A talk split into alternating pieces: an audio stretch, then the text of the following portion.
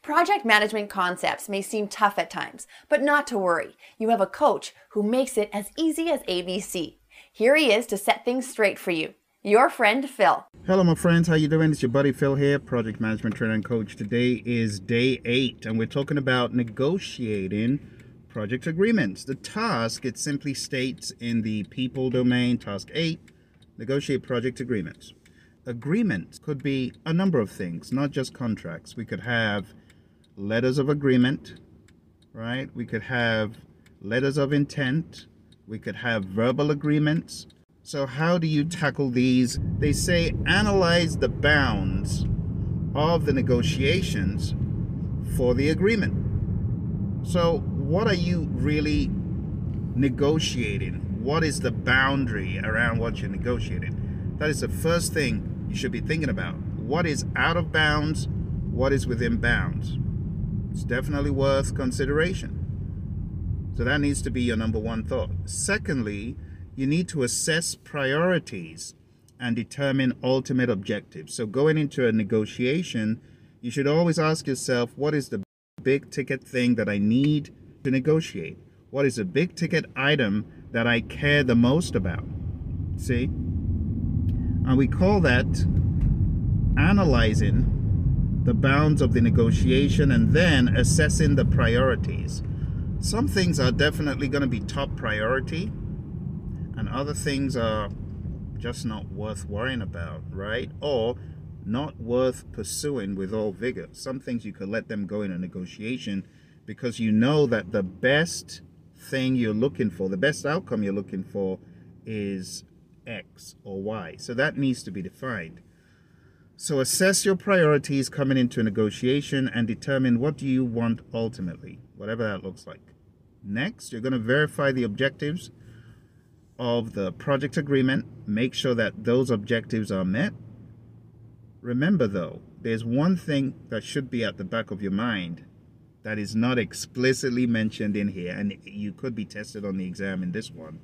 It's the concept of what am I really looking for in the negotiation? You're looking for a win win outcome. That's what you need to be thinking about.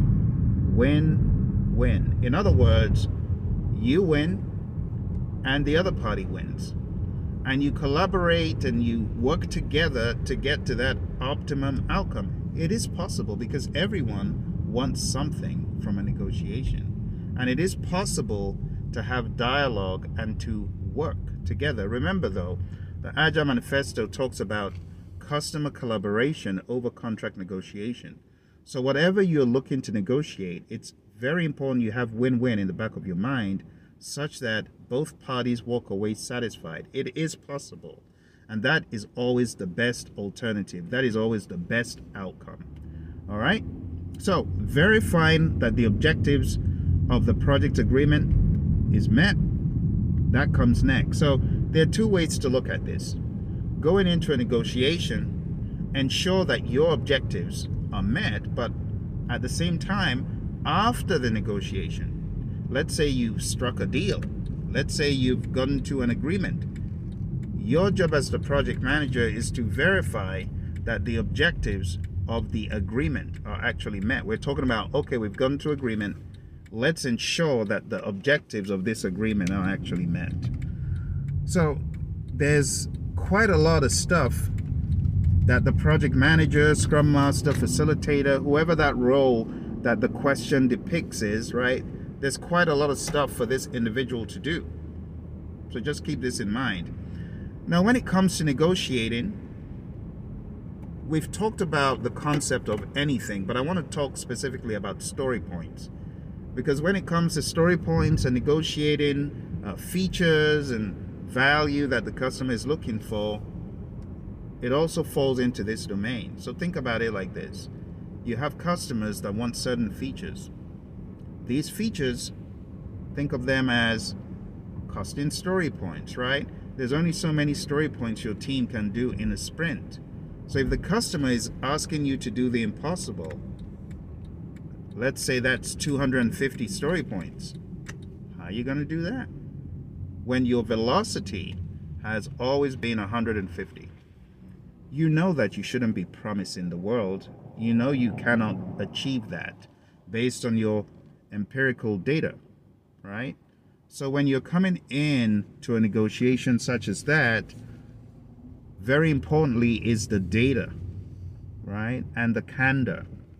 Because you don't want to promise the impossible, right? So you always want to have something we call trade-offs. In the world of the PMI, these are quite big because the project manager is meant to apply the concept of trade-offs, right? The concept of having someone buy into an alternative. And it takes skill to do that, but it's one of the things the project manager is expected to do. Okay? Obviously, in all of these discussions, you should be participating. So it says participate in agreement negotiations. You got to remember that there are different types of negotiations. There's straight old bad negotiating, sly, dirty, ruthless negotiating. You don't want to be like that. You want to have good negotiating, ethical. Remember, someone from the world of the PMI, you should always be thinking about that ethical, ethical in, incline in everything you do. So you want to have that natural. Okay, is this above board? If it's not above board. I'm not going to do it. Like lying in a negotiation just to win it. No, all of those things are poor, and that's why in the world of PMI, right up front, we talk about verbal agreements. You are expected to uphold verbal agreements. If you agree to something, even if it's not documented, you're meant to uphold it. You see, that is one of the ways we need to be thinking about this stuff. Okay? In closing, the final enabler states determine a negotiation strategy. There's something we call best alternative to a negotiated agreement. What is the best alternative to what you're looking? Right? Call it the BATNA. Uh, so, what is your BATNA? What is your best alternative to what you're trying to negotiate? If X doesn't work, maybe Y will work. Okay? And if if Y doesn't work, what is the bare minimum that you'll go for? It's just a good way of negotiating for you to come with something in mind, but if that doesn't work, you go with your BATNA. So I'm just going to read very quickly the concept of BATNA, best alternative to a negotiated agreement. It is the course of action that a party engaged in negotiations will take if talks fail. See? And if we cannot reach an agreement on this, what are you going to do? Okay. It says in negotiation theory, the best alternative to a negotiated agreement or BATNA refers to the most advantageous alternative course of action a party can take if negotiations fail and if agreement cannot be reached. So going in there, one, thinking win-win is important, but beyond the win-win, if that doesn't work, you need to be ready to go with something else and maybe both parties however many parties are involved, can actually come away with something and be happy and content. It's doable. It's absolutely doable. All right, so that's it, my friends. We are at the end of day eight. Negotiate project agreements. What you're going to find on the screen or below is the questions I have for today. Uh, make sure you tackle those questions be aware of all the different little nuances in negotiating. Like there's contract types. It's a topic to be understood. We have this in chapter 12 in the PMBOK guide, but in chapter 7 in chapter 5, I think. I'm going to miss this one. I'm not totally sure. It's either 4 or 5, but I know the page it's 77 or 78 in the Agile Practice Guide, all right? Take a look at pages 77 and 78 in the Agile Practice Guide and get familiar with the different contract types. I know that we could be negotiating anything, you know, and when you think about negotiating, just to throw this in, story points, you know through empirical data what you can do, right? Why not have some sort of trade offs, bartering with evidence? Sometimes you got to show them the evidence, right? Sometimes you got to show them what the velocity has been historically. And you don't want to kill the team by promising what you cannot do. I hope this gives you some good ideas about how to tackle task 8 about negotiating. Did I get that? I'm always saying task 8 when I meant something. Okay, it is task 8. I got it. So there are 35 tasks, and we've been going on this journey um, for the past eight days. This means we are about a fifth of the way there. That's not bad. You know, before you know it, you'll be done. I just wanted to emphasize if you have not gotten the book, uh, PMP Exam Immersion, you should. It will help you. Going through these questions, uh, going through the rationale, it is going to help you. It's going to help you solidify your focus and it's going to help you do a lot better. All right? I'll put a link below and I'll see you tomorrow. Bye for now. Hello, my friends. right, How you doing? friends. So why don't we jump straight into these questions that you've kind of seen on the screen so far? Are you ready? Let's take a look at the very first question. I'll read it. I'll give you a little bit of time to answer. Jump in, answer the question, and let's compare notes. Here's the first one. You are negotiating a contract for shipping very well defined raw materials from the vendor's location to your various warehouses worldwide. The vendor is globally dispersed is a globally dispersed partner with locations within 10 miles everywhere your company is located. In the spirit of good ethics, which contract type should you seek to put in place with all fairness to both parties? I'll give you a little bit of time. What do you think?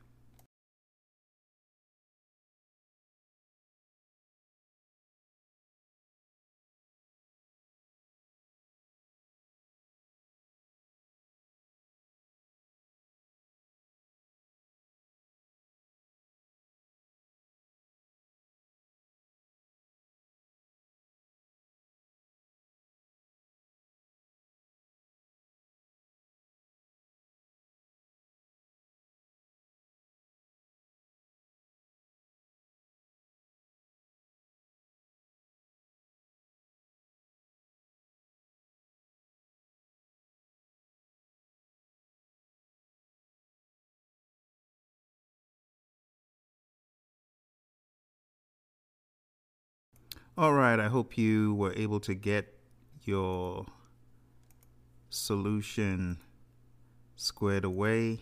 So, using the process of elimination, why don't we take a look at what could be the answer?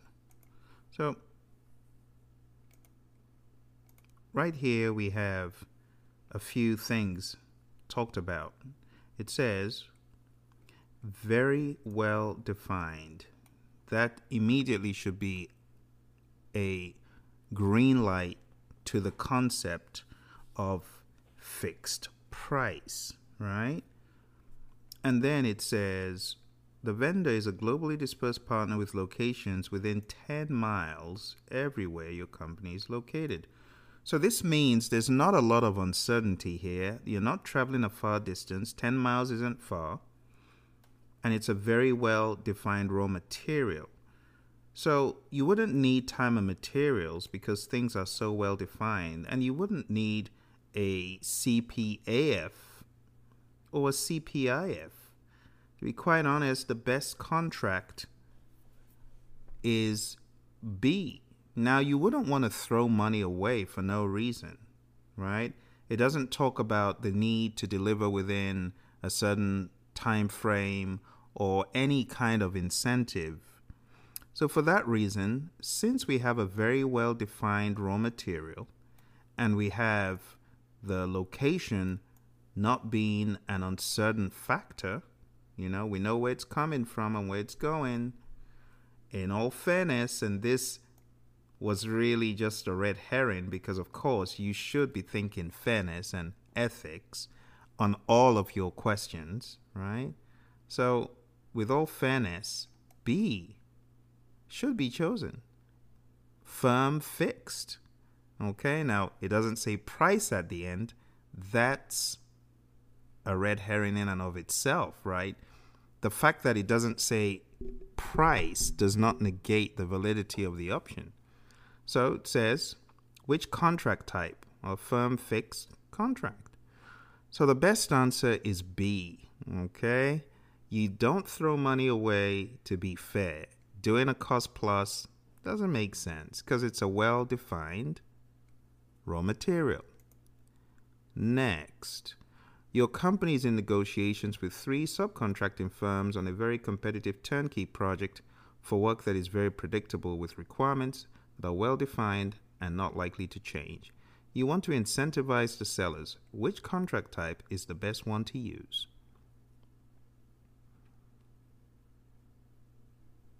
Okay. Is it FPIF, FP-EPA, CPIF, or FFP? Now, in the spirit of the PMP exam, you do know you have roughly 1 minute 15 seconds for each question, all right? So if you need more time, hit the pause button. All right, so I'm about to reveal the answer. Spoiler alert. FFP does not have any incentives. It says you want to incentivize the seller. That's the main thing, right? FP EPA has no incentive, so it boils down to two. If you take note of what it said prior, it says, with requirements that are well defined and not likely to change. That's a case for fixed price. Coupled with the incentive fee that's needed, the best answer is A. Okay. So, PMBOK guide it says FPIF fixed price contracts in general should be used when the requirements are well defined and not no significant changes to scope are expected. Let's move on to our next one. You're working on an agile aviation administration project that has consistently delivered 150 to 200 story points each iteration. This project will revolutionize air travel by switching from radar to satellite based flight tracking technology, along with other technological advances such as improved weather forecasting and communication systems. During Sprint 6, your CEO asks you to step things up a bit and commit to 200 story points. What should you do? So, I want you to take a look at the number of lines in this question. So, roughly going on six. These days, the feedback is the questions could be long, so do keep that in mind. I'll give you a little bit of time to answer.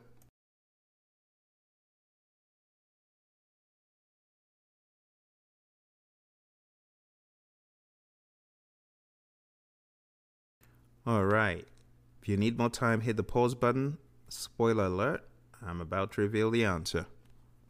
So, first one said negotiate terms based on your expert judgment. Well, you got to remember that in the world of agile, teamwork makes the dream work.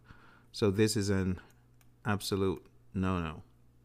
It's not based on you, whoever you are. You know, it just says you are working. And if you're a project manager, or if you're a product owner, or if you're a scrum master, whatever your role, it's not yours to negotiate based on your expert judgment. Let's take a look at option B negotiate terms based on empiricism. What is empiricism? It's all about learning by the doing. So you got real data that shows the historical information, and you use that to predict the future. Not bad. Let's take a look at C. Negotiate terms based on goodwill and team synergy. While this sounds intelligent and nice, we don't negotiate based on goodwill. Oh, I'm feeling happy. I just want goodwill with you, customer, so I will grant you three wishes, three extra wishes. No, we don't do that. And it's not a question of team synergy. Team synergy is already built into the empiricism. So C is not better than B. Let's take a look at D. Negotiate terms based on story size and prioritization. Well, you don't negotiate terms based on size of a story. You negotiate based on reality, right? And you don't just prioritize and negotiate best based on prioritization. While that is a good thing to do, your negotiation isn't based on prioritization. The question here isn't which stories, which would be more prioritization, right? The question here is how many? Now, even though you've done between 150 to 200, that is a wide band of 50 story points. So, for the CEO to say commit to 200, no less, you can't do that. You got to negotiate based on empiricism and you got to consider the cone of uncertainty when you're doing that. So the best answer is B. All right, I hope that makes sense. Let's move on to our next question. Jack Brown has been working as project manager for the largely agile California high speed rail project of 800 miles of high speed rail lines connecting Los Angeles and San Francisco. The customer has requested to have in place a particular non negotiable element that is not executable using an agile approach. One of the vendors will not partner in an incremental collaborative way which approach should you employ? I'm going to give you some time to think about this one.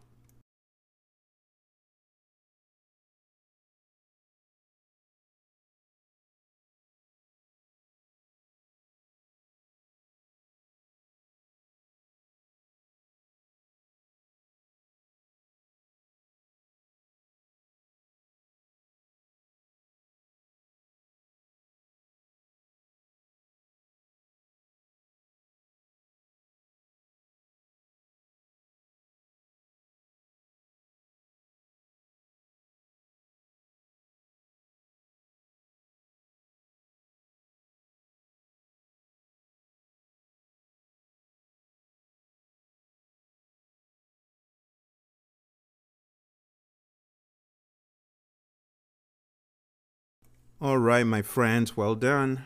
Why don't we give it the countdown of three, two, and one? Let's take a look at the answer. So, taking a look here, it says you're working on a largely agile. It didn't say completely agile. It's a largely agile project. So, with that in mind, you want to immediately begin looking for things that are not largely agile so B says use a predictive oriented approach. That doesn't make sense because it said largely agile. Largely agile means it consists of agile and something else. And the only other thing it could consist of would, of course, be something predictive, right? So it cannot be predictive only. So B would be wrong. Towards the end, it said one of the vendors will not partner in an incremental collaborative way. Hold on to that word incremental because you're going to need it to eliminate one of the options that is clearly not incremental, and that is option D that says use an iterative approach with predictive workflow. Again, it's trying to make you think iterative is anything other than a one time delivery. It's not. Iterative is a one time delivery Take a look at the Agile Practice Guide pages 18 and 19, and you'll see how iterative delivers one time. So, option D is not helping because it is strictly a one time delivery. Okay? Now, let's look at A. A says use an agile dash incremental approach.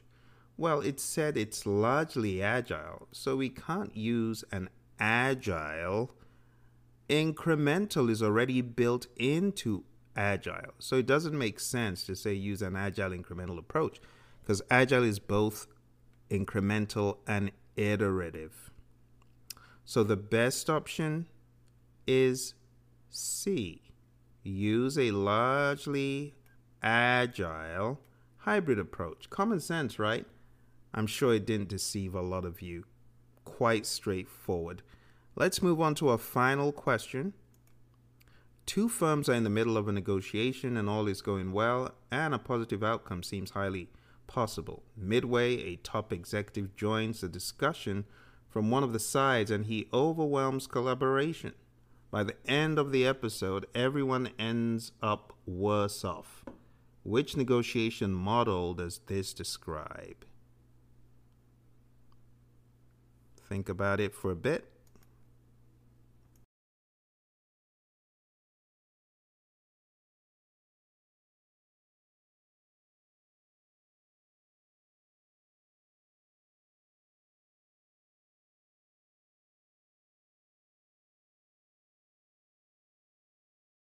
And three, two, and one. Let's take a look at the answer. The best answer by process of elimination, and if you're aware of the PMBOK Guide 7th edition, PMBOK Guide 7th edition has some content around the models. The three models it talks about win win, lose win or win lose, and lose lose. Okay? Now, if you take a look at what is being said, if everyone, it didn't say one person ends up worse off, everyone ends up worse off. That points to a situation where the parties don't win, nobody wins, right? So it's not win win and it's not lose win. Zero sum is actually the same as a lose win. It's not that. Zero sum means when you add up the win and the loss, it's zero, but that's not the case with a lose lose, right? It's not one party wins, another loses. No, lose lose is where everyone ends up worse off. So the best option, based on definition and based on what we know about these models, is lose lose.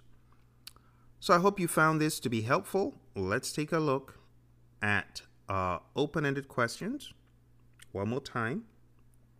Those are open ended questions for the day. Make sure you go through them, read the pages I've recommended, and if there are any questions, you put them in the comments below.